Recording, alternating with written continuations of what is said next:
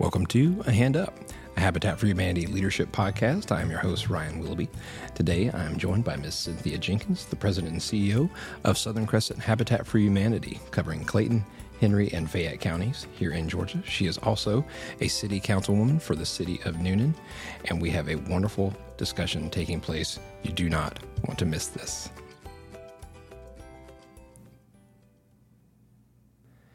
Well, Cynthia, good morning. It's good to see you.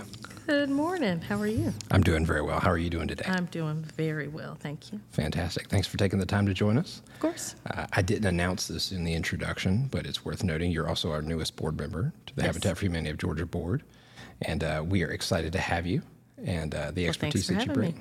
So, um, Cynthia, just for you know, I feel like uh, I mean you've been in the Habitat Network here in Georgia for over five years now, correct? Yep, almost six, I was gonna- September. Yes, I was thinking it was we we're almost to six years. So, um, for those who don't know you, which I don't imagine there's a lot of people in Georgia who don't know you, but um, at least that's the way it seems. Because I feel like every time I talk to you, you're like, I know somebody here. I, I've never met. Uh, you know, you're you're all over the place. Um, can you introduce yourself to, to folks who are in the Habitat Network who may say, I don't know who Cynthia Jenkins is? Very simply, I'm Cynthia Jenkins and a lifelong um, Georgian and uh, have a background in architecture and um, construction and came to the Habitat Network in 2017, um, becoming the CEO of Southern Crescent Habitat for Humanity. And I love what I do. Um, and um, you mentioned my city council work. I've been on the Newnan City Council since 2004. I was sworn in, um, and I am originally from Newnan, so I came home. I tell people that I literally moved out of my parents' house into a dorm at Georgia Tech, and then out of a dorm into um, my grandparents' house and bought it from my parents. So, That's awesome. so I am a Newnanite through and through. And so, mentioning that, uh, this is you have a, to me a fascinating history. I feel like I learn something new about you every time I talk to you. So, you mentioned going to Georgia Tech, Mm-hmm. but you didn't just casually go to Georgia Tech. You also have an architecture background, correct? Yes, yes, I So, do. Tell me about that because you worked in commercial architecture for a while, right? I did. Um, my very first job in high school was with Headley Construction here in Newnan, Georgia. I had um, uh, the backstory is that I had pilot dreams. I wanted to be, you know, I saw Top Gun and I thought, hey, I'm going to be a pilot. and uh, so I knew I wanted to go to college for that. And um, I was like, well, what do I need to do to prepare myself in college? And I thought, well, if I'm going to fly a plane, I need to know how it works. So my original dream had been aerospace or aeronautical engineering. Okay. And so I took a drafting class in the Coweta County School Systems. East Coweta High School at the time was the was the one with that program, and that's where I was slated to go to school. And the um, course was set up where you had mechanical drawing the first semester, and the second semester was architectural. Right. Well, at the time, I had been um, a cheerleader in high school, but my former gymnastics teacher, um, coach, he he asked me, said, "So what are you going to do after school?" I said, "I'm going to go to go to the Navy, and I'm going to go to college first and be a pilot." He said, "Are you tall enough for that?" Boy, what a downer on that. What a, and and so I said, "Really?" I said, "They." You think they got height requirements? I said the recruiter didn't tell me that. He said that's not his job. his job is to get you to go and join the Navy.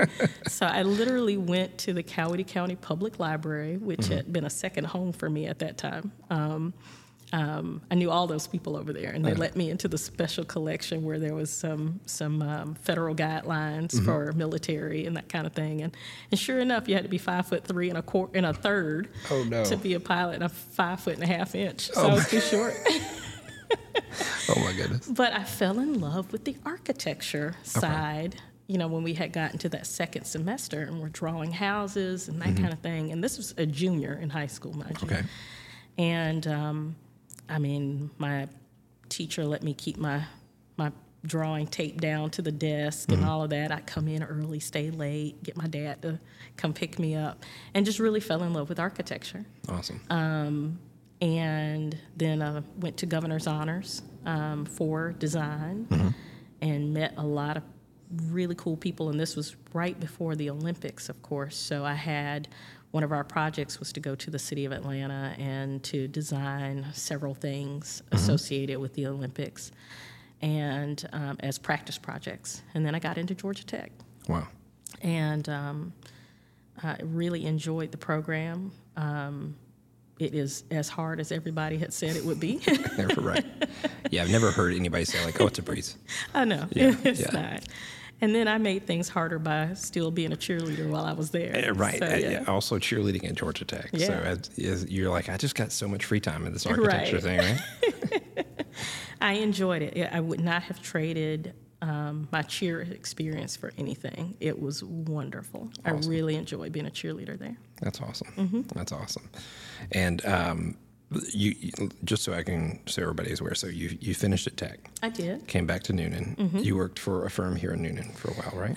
I worked over the summer for different summers. I, I did a um, several internships. I wanted to, as you can understand, architecture is a v- wide variety of options. Right. Um, and I didn't really know where I wanted to be. Okay. So, after working for the construction company, I went and worked for a small um, Harrison Architects here in Newnan, um, working on things such as a skilled nursing unit, um, addition to a hospital, to a single family home. He was a you know couple of persons in the office and you know small operation, and then I went and worked for a very large organization that next summer, which is um, Dana Larson Roubal and Associates at the time. Um, I don't know if they've um, merged into something else at this point, but they had 13 locations around the United wow. States. And I went and worked at their Overland Park, Kansas office the Okay. summer of the Olympics. Oh, um, okay. Tech closed down early and opened late. Okay. So we had maybe a five month summer at that point. So Wow. I went to um, Overland Park and worked there. They were the largest jail designer in the world. That's an Um, odd, it is. odd claim to fame. But we did. We did a very interesting design build project um, of a medium security prison right next to a maximum security prison. Okay. And I learned a lot about, um, believe it or not, as as horrible as it sounds, it was a really interesting design challenge. Okay. Why, know. why is that? I'm Well, you've got to figure out how to keep someone safely inside of a building right. while also making sure that they can get out of it if it catches on fire. Right. You know, that kind of thing. Um, And keep somebody from coming into the building right. as well. So exactly. Okay. So there were lots of design challenges there. Um, everything from maintenance. You know, we were building um, replicas of the chases between cells so that some, a maintenance person wouldn't have to go inside of a cell Okay. to maintain the pipes and all the you know mechanicals and that kind of stuff within it Right. and yet you know the requirements from the bureau of prisons um, department of corrections is you know nothing more than five inches no pipes no more than five inches you got to have bars within all ventilation and all these different things so it's things i hadn't been exposed to that were Wow. really interesting um, uh, things that we had to do and of course we're out in the middle of nowhere right in Kansas. I mean, that's right. So, you know, we're going to go visit the site, and it's just nothing. I mean, as far as the eye can see, is cornfields, you know, and we're right. and we're driving um, uh, to go visit our site. And of course, you know, it became a different thing when I got out there and saw all these people, and I'm like, oh my gosh, you know what? This is a great design challenge. Mm-hmm. But when it comes down to it, this is just not what I want to do. right. Um, this is designing a place that's going to hold people um, who've committed crimes, and that's just not how I want to spend my life. Absolutely. However, we did other projects such as natatoriums for these large school systems, you know, that were, you know, had uh, a huge population. I was used to much smaller schools in Georgia at the time, right. and um, seeing, you know, schools with large programs where they had kind of this. Um, this kind of cluster kind of idea where they break Okay. these big schools up into small pods and that kind of thing so they could have larger amenities like a natatorium. Right. Um, so worked on some of those um, and uh, even got a chance to work on a stadium um, at one point. They had their own internal system at that point to work through. So it was a really great experience. I'd never been to the Midwest. About September, it got cold, and I was like, "Yep, I'm ready to go home." Going back to Georgia, where it's still 90 degrees in September. I hear you. I hear you. So that, and then the last uh, couple of architecture firms I worked for um, was um, um, uh, R.L. Brown and Associates out of Decatur. Okay. I worked on um, a wastewater treatment plant with them, but their bread and butter with schools in DeKalb Okay. County. So worked on some some models for them for that, and that was fun. Um, I actually had a really great opportunity. There was a me- medium-sized firm with a very dynamic leader who taught me a lot about leadership. Robert Brown's a great guy. Okay. And then the last firm was Historical Concepts. Um, Historical Concepts is in Peachtree City, and they are the tippy top of the pyramid of high end housing that has classically proportions. Um, just to give you a reference, they are the ones who did the design work for Ben Affleck's house in Riceboro, right outside of Savannah. Okay. A beautiful southern mansion that was brand new, that if you went through it, you'd think, hey, how long has that house been here? You know, and it's like, oh yeah, they just built that. Wow. so that is the biggest compliment you can give them is to think that a house that they recently built, a brand new house, is an old house. Right. That means they did it right. Right. So, um, so I really enjoyed working for them. That was the kind of projects where you have the main house, the bunk house, the carriage house on, you know, an estate. This Right. is not, you know, usually a single house here. This this is top dollar. Mm-hmm. Money is usually not necessarily an object in this, and you give them a top first class option, and that was a lot of fun. Yeah.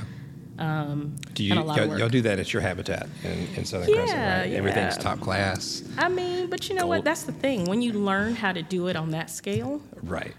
it makes it a lot easier to take those design principles and apply it to a smaller product. Because one of the things that they did that I really love and that um, we've actually been talking about is taking their guest houses, for instance, um, which are usually two bedrooms, two bath, a living room, kitchen design, you know, 1,200 square feet. And maybe looking at that being something that we can retrofit you know downgrade the you know we're not getting granite countertops and Right. you know that kind of stuff or marble showers but using those design principles to create attractive affordable housing. That's an interesting idea. and so that is a conversation we have been having um, is how do we take their design principles um, and their our town plans which you can go look at those at ourtownplans.com um, and looking at how attractive those houses are and then taking out some of the things you know kind of um, uh, keeping the essence of their design while taking um, down the finishes and things like that. But you still have a space that lives very large. Right. So, yeah, um, that has been the transition. Fortunately, I came to Southern Crescent with wonderful plants. We have a neighborhood um, in Lovejoy, the Hannah Springs development that has three bedroom, two bath, and four bedroom, two bath homes that are um, well designed, um, small homes that uh, are very attractive, have this craftsman style. when, when you say small homes, just for the listeners, Mm-hmm. wh- what does that translate to in Lovejoy? In Lovejoy, that means we're building homes that are approximately 1,300 square feet. Okay. All right. so, it's so a roundabout where Um, Yeah. habitat is not one of the, you know, I, I know that a lot of the metro communities, Mm-hmm. you know, end up in 1,800 square foot minimums and stuff like that. So that's that's not the case. So it is a true kind of typical habitat size. It is a typical habitat size, which most of your listeners will know is still smaller than what the municipalities and counties require now Right. um, in most places. So we have to go through the variance process, and we're still doing advocacy to show that these smaller homes are still very much so needed and that they serve their purpose. It's not just about the initial investment either. Right. You know, a lot of times we'll hear, well, let's just subsidize so that you can build a bigger house. Mm-hmm. I'm like, yeah, but over the life of the home, that person still needs to have reasonable heating and cooling bills and mm-hmm. maintenance bills and things like that. So let's point. not, you know, become short sighted about how affordability and affordable homeownership works. Right. You know, some people forget that a lot of our communities were built on those post World War II smaller homes that were 1,000 square feet, three bedroom, one bath, which is what I live in. Mm-hmm. Um, I have a three bedroom kit house mm-hmm. that was my grandparents' um, was it a true kid house, like from yeah. the Sears Roebuck? Yeah, yeah. Really? It was one of those. As a matter of fact, I found the book Did you where they got it from Oh, that's cool. in the house. And so they had it built. It was Mm-hmm. a three bedroom, um, one bath house. Um, it's it was under a thousand square feet. It was nine hundred and something square feet. And the only reason why it's a thousand square feet now is because I took the little room Mm-hmm. that used to be separated from the rest of the house and enclosed that to be the um, laundry room Okay. because my grandmother hung her clothes up outside. I, am I'm not doing that. Mm-hmm. I can So, that. I respect that decision. I, I respect it 110%. Let me just say that. exactly. So, um, so you know, my bills are not high. My, you know, and I think that our families need that Absolutely. and need the opportunity to have a home that they can be proud of and still afford that is attractive to the community. So, marrying that architectural background with my care and concern for the community and just my own experience um, are some of the things I really love about the challenge and the reward of working for Habitat. And I'd like to kind of explore that challenge side of things, if we can, because Sure. you know when you came to Southern Crescent, um, I think it's fair to say there were some legitimate challenges taking place there, right? I mean, it was, it- you know, I look at Southern Crescent now as what it's come over the last almost six years that you've been there, and I mean it's light years from where it was. I mean, you guys are serving way more families. You've got a thriving restore. You've got all of these great things going for you, but it wasn't there when you got there. So, or it's, it wasn't in that condition when you got there, and it took you a lot of time and a lot of hard work to get it there. Talk, walk us through that process of where they were and, and kind of what you've had to do as a leader to get them to where they are today. Well, first, I don't want to. Um, I want to put it into context. It's a 36 year old organization Right. that had a wonderful foundation. Um, outside of that couple of years where things went south, the organization was well run, well organized, and and the people in the community respected Southern Crescent Habitat. Right. Um, So that I think was the biggest um, thing we had to work with Okay. when I first got there was Yeah. its history Right. and the work that people before me um, had put into that organization Mm-hmm. and who um, uh, came back to help right the ship Right. um, prior so- to handing it off to me. Oh, okay. So some of those folks who had helped to build that foundation. Okay, that's great. That's, That's an right. important point to, Yes, to some of the, those board members really dug in after um, um, things didn't go the way they should have, Mm-hmm. and really worked to uh, hand off an organization that was turned back around, um, but still had a whole lot of work to do. And then the next best thing I think I did was open up the books and the challenge to the entire team. This was not something where I went into my office and said, hey, this is what we're going to do. This was, you guys are here. You guys love this organization, have a lot of institutional knowledge that I don't have. Um, and all of our heads working together is what can make um, us go in the right direction here. And then hiring good people after that. Right. So um, it's definitely a team effort um, to get us where we are.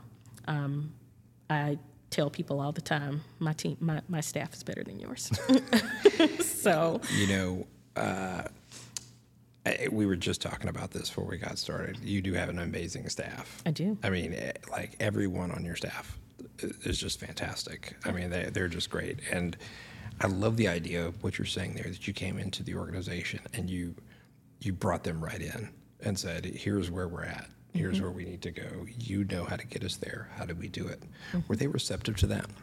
Yes, I think that um, one of the things that was um, a challenge in our organization was the siloing of information Really? and siloing of, of um, um, participation. Okay. Um, there had been a mentality of you keep your head down and mind your business Mm. over here, and that that is definitely not how I work, and Right. that is not how we are now. Right. So, uh, building trust by being transparent um, was, uh, I think, the the biggest thing that I did. Um, that built trust among the staff members and trusting their input. Um, we had a mortgage portfolio that wasn't performing the way it should, and empowering our family services staff to be able to use all the tools available to them to help fix that um, was important.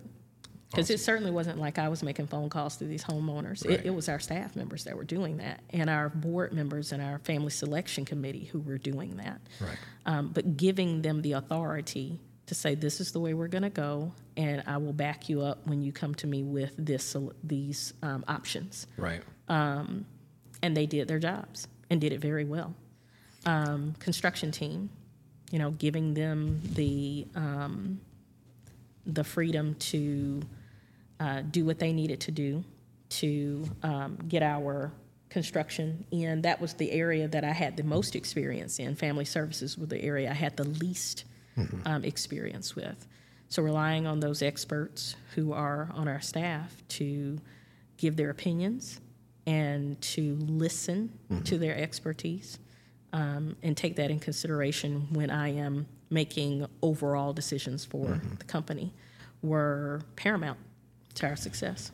Yeah, I, you know what I'm hearing you say there. I love this in the idea that when you came in, you immediately brought them on and gave them responsibility. Right here, we're we're going to work through this as a team, mm-hmm. but you didn't just give them the responsibility. You also gave them that support. You know, mm-hmm. of being able to say, "Okay, I'm going to stand behind you when you do this," because I think that's such a, an important thing as a leader is is not just saying, I want you to do this, but I'm going to be here with you as you go through it because I know you're going to hit hiccups and you're going to hit roadblocks.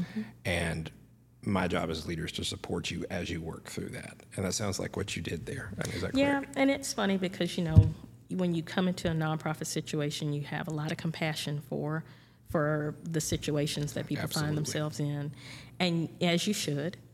Um, but then there's the responsibility. You know, it's once you've heard the the um, excuses and things like that as to why you can't do what you said you were going to do, um, which of course people who've been there a long time had heard these excuses and things like that from a select few. Because believe me, it wasn't everybody. It was No, just sometimes it's it's you spend a lot of time on twenty percent of the people. Right. It's 80% you know. of your, it's 80 20, right? That's right. Um, 80% of your time on the 20% of the people.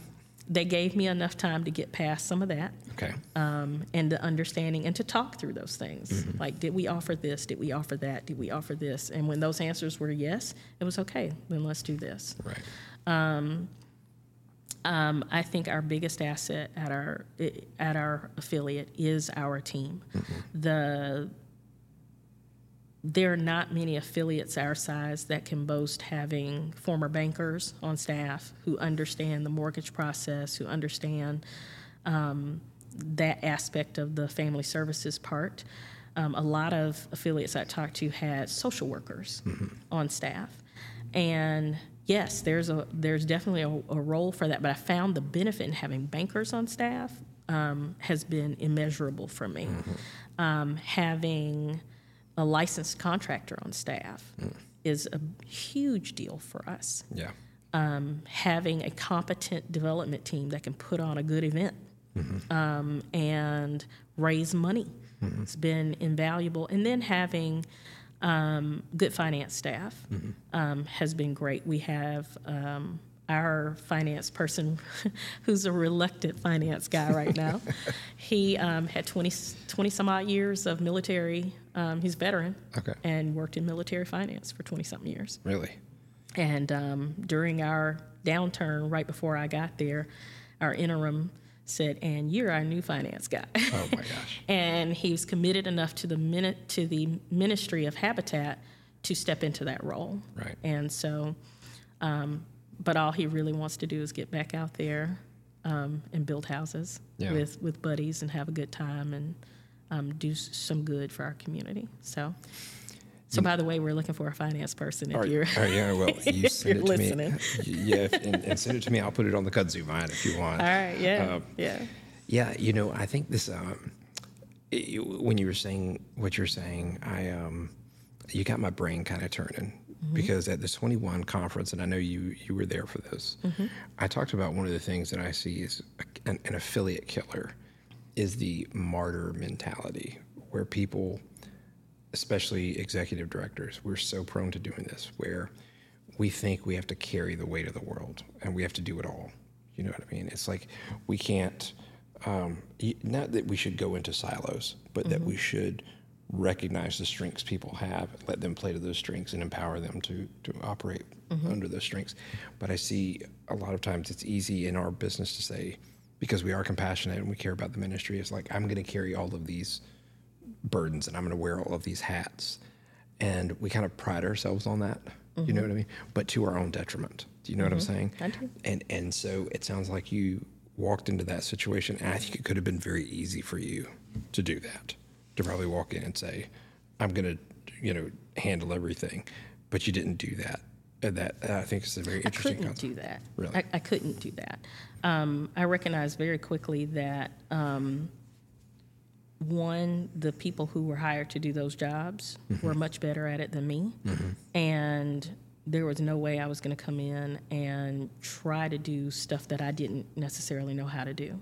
That's wise. Um, they were looking to me for direction. They were looking to me for strategy. Um, and then they were looking to be um, empowered to do their jobs. right. And so that's what we did. That's awesome. Um, and it, um, there were, you know, when I first got there, there were nights I would be there till midnight, just kind of trying to figure it all out um, and catch up, especially on the family services side. My previous nonprofit experience with housing had been as a nonprofit developer where we didn't have the family services side to really worry about Right. Just built. you know, we just found land, built a house, sold it. We didn't carry mortgages. Mm-hmm. We had partner organizations that we work with to deal with the family side of it. You know, who the homeowner was going to be. Did y'all build with volunteers? Uh, no, those those organizations did not. So Um, you, you, you had the advantage of taking away all the hard part. We we did. We did not have um, volunteers. We didn't have, you know, I, as a matter of fact, my very first job right out of college was with the Reynoldstown Revitalization Corporation in Atlanta, in Reynoldstown neighborhood. Right. And I was uh, an assistant um, uh, development manager. okay. So I worked with the person who was in charge of managing the contractors and, and getting the house built. And so all of our work was subcontracted out. It's not like we had a general contractor on staff. And, Right. you know, I went out there and looked at drawings and made sure that, you know, when the inspectors came out, I was going out there with them and that kind of stuff. And, um, you know, really just learning the nonprofit profit part, um, process. As a matter of fact, I was one of the first um, human capital um, fellows that Atlanta Neighborhood Development Partnership had done when they were an inter- intermediary. Oh, nice. Okay. Yeah, now they actually do building, but at that time Right. they were an intermediary. So they Right. go after big foundations and then um, split that money up through the Atlanta neighborhoods. Yeah. As a matter of fact, A Hand was an organization that worked with them at the time. That was Atlanta Housing and Neighborhood Developers, I think is what it was. That was Yeah, I can't remember. because ANDP or was already taken. Association of Housing, uh, Association of Housing and Neighborhood Developers. I Okay, think that's what okay, it was. fair. And um, being the the fellow, they were looking for midlife career changers and for um, younger people who wanted to make nonprofit life a a career path. Okay. And so I literally graduated that Saturday and went to work that Monday Nice. at Reynoldstown. Very nice. And so learned that whole process um, with them, and then worked with Tyler Place Community Development Corporation over in the Vine City neighborhood. um, after that. Um, and then a nonprofit here in Newnan and um, consultancy, that kind of thing. Right. And then went back into the for profit world with um, um, historical concepts. And then said, well, you know what? What I really want to do is be is is to be back in affordable housing. That was Right. one of the things that I ran my city council um, uh, campaign on was Really? to to deal with affordable housing. I wanted to see more opportunities for that, and the city of Newnan received um, NSP funds um, during the Great Recession, NSP two and three, I do believe, and we're still rotating those funds throughout the community. Yeah. Um, and partner with the Newnan Coweta Habitat as well as the Housing Authority to to um, administer those funds and, and build new homes. And then I thought, well, I really would really like to do this every day. And it was the then um, executive director director of the Newnan Coweta Habitat who said, "Well, they're looking for an ED over in Jonesboro. You ought to try for that." And literally, it was the night before the closing of the application when I sent it in. Oh wow. Yep, So you like you came in there at the eleventh hour. I did. Wow. I did. That's awesome. Yep. That's really awesome. That's um I didn't realize that to be Yeah. honest with you. I was under the impression that you had gotten like recruited. Um I I do want to back up to something you said earlier about your your your people and this we didn't talk about this well you and I were talking about this offline before we got started. But one of the things that I think uh, when you talk about your your team and how important they are to you is you you work hard to try and take care of them I do. and and I know that they try to take care of you as well. It's like uh, talk a little bit about that. About as a, a leader and affiliate, how do you manage that um, family-like atmosphere? I don't know if I even want to use that term, um, but but you know, to take care of people while at the same time getting the job done. I guess that's what I'm trying to say. You know, it's interesting. I'm a natural introvert, so people are not What? exactly the. Yeah, I know people hear that and are like, "Really?" I'm like, I "Yeah, said I don't." I'm not actually sure that I believe that. You, you, I know you don't, to be honest because I do real a, a really good job at trying to um, be open and honest. But it's real. It's really easy when it's something I care about. oh, okay. to, to talk about those. I, I care about affordable housing. I care about um, experiences that families have. You know, a lot of the the folks that um, that I've worked with in the nonprofit sector have reminded me of family members. Have reminded me of people I know that I grew up with who need the same services and all. So I'm passionate about it. Um, but I'm not exactly one of those people who know all the ins and outs of your family, you know. Um, I'll be honest, one of the hires that I did was because that person filled something I felt like I lacked. And Oh, that was. Liz. Yeah, I yeah. hired Liz. Um, now, Liz, if you if you ever try to tell me Liz was an introvert, No, I, she's I was not. gonna say, she is the. I, I mean, She's not. I think even calling her an extrovert would be an understatement. It's not enough? Yeah, it's a really, and I hope she hears this and, Yes. and knows this because and she can talk with me about it at the conference. But yeah, no, yeah, No. that makes sense. To, I mean, No. that's wise to hire somebody who's like, hey, I know that you have this skill that I don't have. That's right. That's- they that's- absolutely did. And um, her personality shined through in the interview. She had had some experience working for Habitat, um, Atlanta Habitat, as a matter of fact. Did she really? She did. She worked for them for a little bit and um, was looking for a more permanent position. Okay. And hired her to basically answer the phones and the doors. Mm-hmm. And now she's our COO. Right. I didn't. I didn't know that she. That's where she started, and then worked. her- Mm-hmm. She okay. sure did. That's awesome. She I, sure did.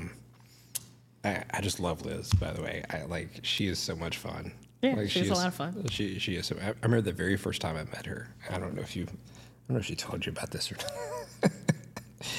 we uh, we talked because she lived in D.C. for a while, and she's, uh, but she lived in Brooklyn, I think, Mm-hmm. is where she was, and then to D.C. and we ended up having a conversation about Biggie Smalls. Why does this not surprise Like- me? like that was I don't even know how we got to it. I think because she was like I had I was actually listening to Biggie Smalls in my truck, and she Mm-hmm. was like, "Oh, so I'm you know from Brooklyn," and uh, she talked about meeting him one time Yeah. and stuff. Yeah. So um, that has absolutely nothing to do with Habitat leadership. No, it's just me but- but- loving your staff. But what it is, it was funny because I was like, okay, I needed um, the the things that I'd heard from staff about how things used to be before I got there that they liked Okay. were having a younger set of people in the office who gave it a lot of energy. Oh, and it made okay. it fun to work there. Okay. And so one of the things that I was looking for was somebody who was going to be able to bring that to the table Okay. when I knew I wasn't going to be able to. Okay. the energy side, or Um, Yeah, the, that energy, that just lady. fun-loving, you know, stuff, Yeah. you know, in the office, and um, you know, and she came in with a a- level of candor about you know what she wanted to do, where she wanted to be, Mm-hmm. and just this um, bright ball of sunshine. Right. And I thought she'll be a great addition to our team. Mm-hmm. And then I pointedly said to her, I need you to help me with raising the morale Mm-hmm. around here Okay. um, so that we can get through some of these humps that we're going to have Right. to rebuild. Right. If the team isn't um, energized and isn't um, taken care of Mm-hmm. emotionally, sure. then we're not going to get where we need to go. And I know that is not my strength. So I, I purposefully wanted to have someone that had that kind of experience. So I asked her a lot of questions in her interview, along with the other two people who were interviewing at the time um, with me. A lot of questions about customer service, about you know philosophies and work and that kind of thing. And she just kind of you know really stood out, of course and that was um, she was the first of two really really great hires the other was tiffany who had interviewed at the same time and Yeah. the next opening we had we hired her which was literally a month apart Yeah. so the two of them um, have been really wonderful hires and tiffany got hired for that same job and is now our development director So, all right. For, for folks listening who've listened to the podcast before, I usually have a very standard set of questions I ask people. And you and I both cannot find those questions today. So I'm, we're, I'm just going to take this on wherever it leads, okay? just so people understand where we're going. Because I want to take a very different direction with you, a line of questioning, because you, you, you got my mind kind of racing mm-hmm. when you're talking about Liz coming in and recognizing her strengths versus your strengths. I want to ask a question about leadership and ego mm-hmm. because I would think to be the chief executive of this organization and to recognize that you have this tremendous need for a morale boost and being able to say, hey, I realize that's not something I can bring to the table. Mm-hmm. I need somebody who can bring that to the table. Like to me, that takes a certain level of like, like that costs you something. You know what I mean? Mm-hmm. Like, like to, to, to be that chief executive and be able to say, I need this and I don't have it. I got to find somebody who does. Like, eh, did, did it take time to kind of get there? Or was it just one of those things that you were just like, because you've also said candor several times now in our conversation where we've, we've you've, you've hinted around about honesty. I mean, was it just something that you were just like, look, this thing's going to work. I got to get somebody with this skill set. And that's that. It was pretty obvious because some of the folks who were um, essential to the organization really talked about what made them want to be there Okay. was um, the energy and the Really? the atmosphere. Okay. Because I mean, if you work for a nonprofit, particularly a Habitat affiliate, um, it's not like we're able to compete with, you know, for-profit companies. Right. So the thing that keeps you there is your love for the mission and your love for the organization and your everyday experience. Absolutely. And so 100%. if that is what's keeping you there and doing a good job, then I could have an ego and say, well, you know, I'm going to try and do this, or they just need to work for this reason. Right. Or I can say, this is what my team needs. Let Mm. me find it. Wow. Wow. Um, That's and not try to be something I know I can. That self awareness Right. um, is, um, honestly, at that time, because of the situation that it was, I thought, ooh, should I have stepped into this? so you need to second guess yourself a little bit, huh? or um, eh, that was a thought that I Mm-hmm. had when I had that come to Jesus meeting with um, our finance guy. And I said, wait a minute, where are we exactly financially? Right. And um, and then my second thought was, well, if God led me to it, it can't get any worse. So let's just let's let's just look at this from a cup half full Yeah. and see where we can go um, from here. Yeah. So what do we need? And um, yeah. And so then I started being real honest with myself about what I could bring to the table and what I couldn't, Right.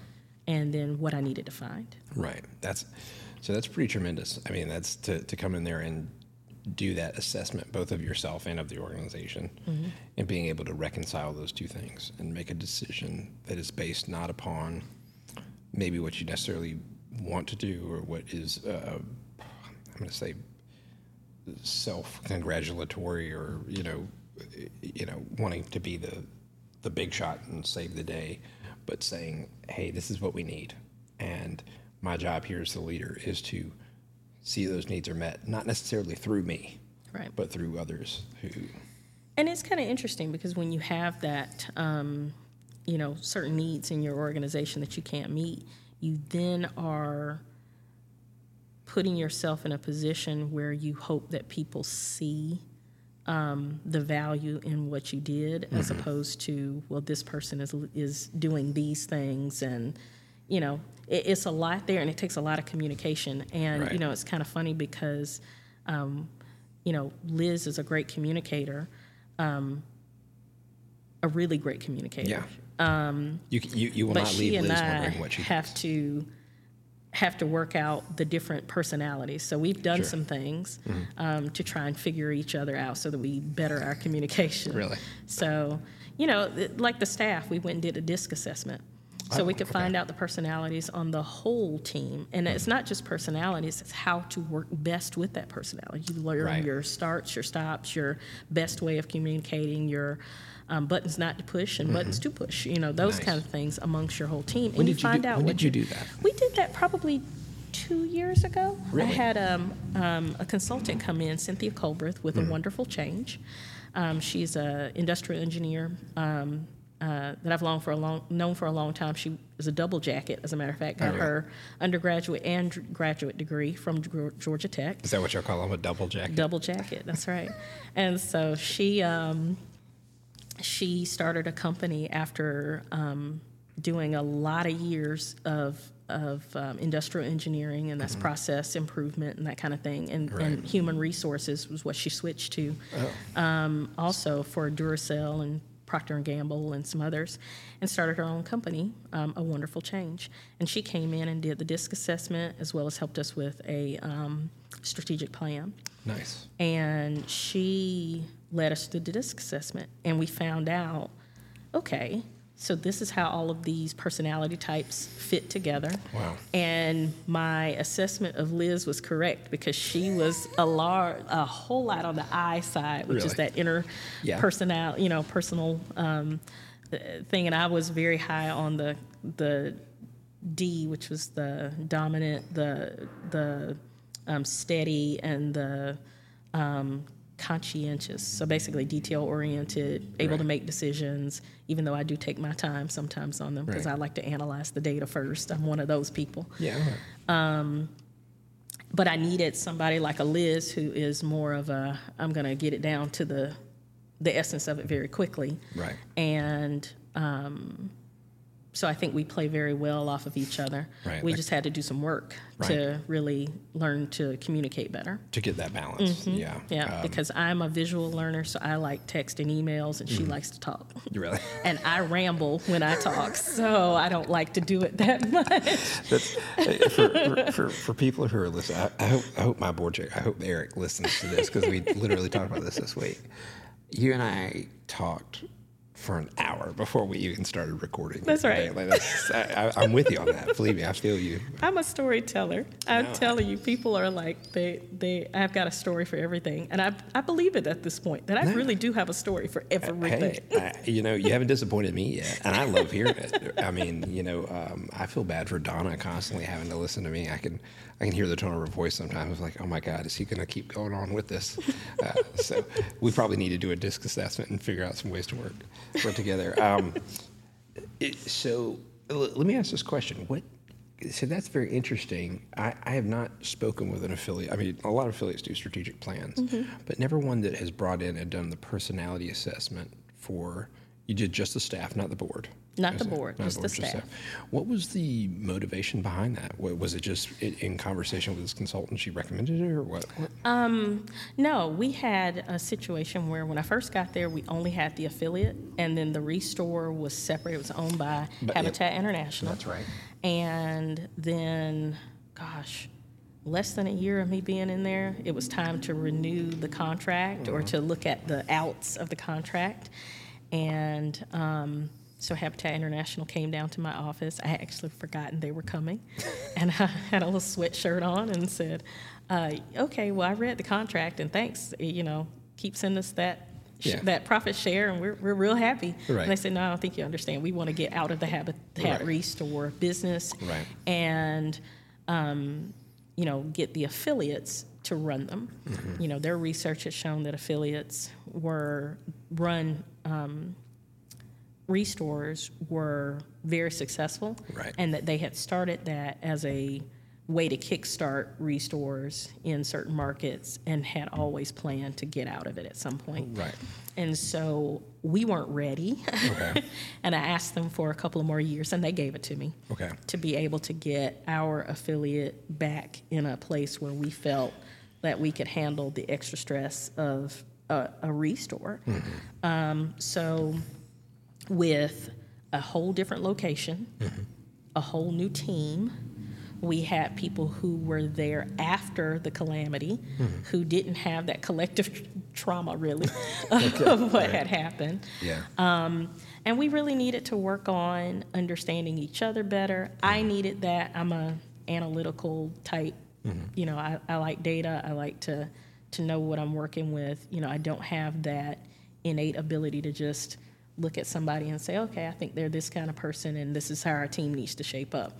I Really? wanted to get some data on that. I wanted to find out who we, who was in the room. I had done a similar personality type um, uh, situation with Leadership Georgia back in 2007. We had the Emergenetics. Yeah, and it was very helpful to understand how different people communicate and and to understand group dynamics, who you need on your team. So now as I'm hiring, I know where our deficits are and can try to look for those traits in people Nice, when we hire. Nice. So That, that's a that's a really interesting idea.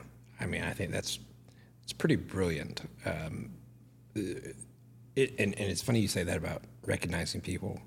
One of the things I don't know if I ever told you this. Uh, the very first time I came to see you at your office, I, I, I got a pretty. I think I got a pretty good read on who you were, and I was like, I'm gonna like this lady because she's really honest. like she she she's honest. Like she's gonna tell you things that like she's not going to just say something that you want to hear. And like, I, I respect that a lot. But I, I like the fact that you sat down and did that analysis and didn't just take it as a one off, hey, we're doing a team building exercise and here's what your personality is. Go forth and have fun with that. You took it and you actually built your team around it, is what it sounds like. That's what we're trying to do. You know, at the time, um, you know, we have had a couple of hires since then. Mm-hmm. Um, and, you know, keeping that in the back of my head and, Right. you know, letting my team say, hey, you know, don't look for a person that is exactly like you. Right. Let's look for somebody who fits but ha- brings some skill sets to the table Mm. that you don't have. I think that that's what sometimes it's so easy to Mm-hmm. try and find somebody you're going to get along with so well that you want to go have a drink with after work. But Right. the truth is, you really also need to find somebody who really does bring some things to the table that you don't have. I couldn't agree more. That that's something I, I've told Donna a number of times. Like the thing that when I was looking for her positions, I specifically was looking for somebody who is good at the things I'm not good at. Mm-hmm. You know what I mean? Like I, I didn't need somebody who was good at the same things I was. You know, what I mean? but you still have to have a relatability, Mm-hmm. Yeah, you right? do. Yeah, I You mean do. it's important. You do. Um, you know, and and but I think that's really, uh, you know, that's a to me I think a valuable leadership trait to be able to sit down and say, okay, I know where I'm, I know where I am, Mm-hmm. and I know where I want us to be, and I know what kind of person I need us to get there, and they, and they may not be my carbon copy, Mm-hmm. you know. Um, and so you said your team actually contributes to that as well. So if you guys, Yeah, they do. Really? They do. As a Okay. matter of fact, um, you know, the departmentally, you know, the the team members have done the first brush of um, uh, locating who the next person is going to be, and then I get Really? brought in, Okay. and um, because I, I want them to be comfortable with whoever it is Right. that's getting selected. I don't want them to feel like the person they're going to spend the most time with is selected by somebody who Right. doesn't understand what they're doing um, and who they ultimately had no say in. Yeah, that yeah. that doesn't make sense You to me. so. Yeah. um, I want them to to be involved in that. But the other side of it is now I get to stand back a little bit and Mm-hmm. say, okay, well, this person meets the criteria, this person does this, and ask various questions at this point. And I have staff members who don't have my personality also in the room Right. Uh, to get a better holistic look. And hopefully that'll give us a better choice because you've got people who are looking at different things and from different perspectives to discuss who that next staff member will be. Awesome. I, I want to shift gears on this because I, I think we're actually kind of leading in this direction, but I want to press the accelerator and move us there because I, I know we're coming down to time as well. And you and I have had a lot of conversations about this. We had some of it offline beforehand. I would really like to see. I mean, because I'm eh, your sort of leadership style is the one that I think is, is going to help carry us as Habitat moves forward. You know, with the Habitat 2.0 stuff and that sort of thing. Uh, we've talked a lot about regionalization and, and that sort of thing. Where are you seeing Habershat, Habershats? I was about. I don't know what that is. I must have been thinking of Nanette up in uh, northeast Georgia in Habersham County. Where, where do you where do you see? I'm going to leave that in. We're not going to cut that out. I like that. I was just thinking that's going to get on the editing Yeah. floor. Yeah. Right. Um, where do you see Habitat's leadership needs over the next several years? I mean, you, you I think Habitat had a unique perspective because you're you're not just in a metro area, but I mean covering Fayette and Henry. I mean, you're covering some rural communities as well, and looking into moving to some other communities. Wh- Where do you see Habitat's biggest leadership vacuum, and how do we fill that? Hmm. That's a good question. I've got a lot of those. so if that's all right. Uh, I think that at the last Habitat International conference, um, I think Jonathan and the, uh, Jonathan Reckford, the international CEO, and the executive team were in the right place in saying we needed to serve more people and build more. And that we've got to not just continue to look at the status quo and say, how do we, you know, how do we keep up with the rules as they are? Truth be told, we've got to be very innovative in trying to meet the need because housing is not getting better. No, It no. is getting worse demonstrably worse. and we have got to look outside of the box. We've got to figure out new ways to deliver more um, uh, to our folks. We've got to advocate like we've never advocated before to get people to understand the importance of it. Because putting my city council hat on, you know, we often hear, well, I don't want to um, you know, I want to. I don't want any more development coming in that is affordable. You know, we have enough affordable. I'm like, well, wait a minute, we we really don't. Not even close. Um, you know, so there's the um, the the apartments versus uh, uh, houses and you know the, the big developments, all this other stuff, and most of that stuff that's coming in is not affordable in any No. stretches. No. I think the thing that Habitat has going for us that is not talked about enough is that it's an affordable home ownership opportunity. Right. And we're not talking about um, you know, subsidized housing. We're not talking mm-hmm. about your housing authority products. We're not talking about big apartments. What we're talking about is an opportunity for a person to become a homeowner and the stability that that brings to not only mm-hmm. that family, but to that community. Right.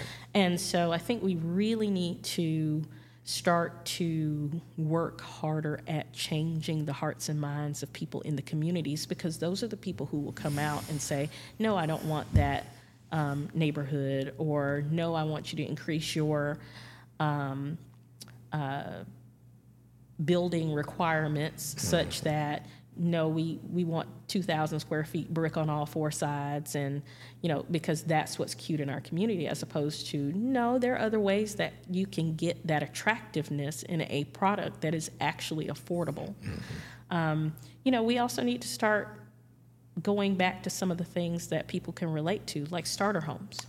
Yeah. We are using those terminology. People understand what a starter home is. That's right. You know, it's a three bedroom, two bath house that many people grew up in, Mm-hmm. or that their parents um, grew up in, that they used to see their grandparents in. Those homes provided love and shelter and a place for them to get on their feet Right. and be as prosperous as they were throughout Right. their lives. And we're getting to the point where we don't build those anymore. That's right. And Habitat is one of the few that does. Um, so I think that advocacy is a big deal, that we really need to get down to your everyday person. Um, and I'm hoping that under Habitat 2.0, we can start doing commercials and things like that to explain the, the big idea that your the people who provide the services in your community that make your quality of life so great Teachers, policemen. Exactly. Yeah. All those people who are hardworking Americans want the same thing you do. That's right. And that if they're going to get that, we need to provide it in our community. Um, and then I think the next thing is that we need to, as an organization, also up our up our game in terms of design.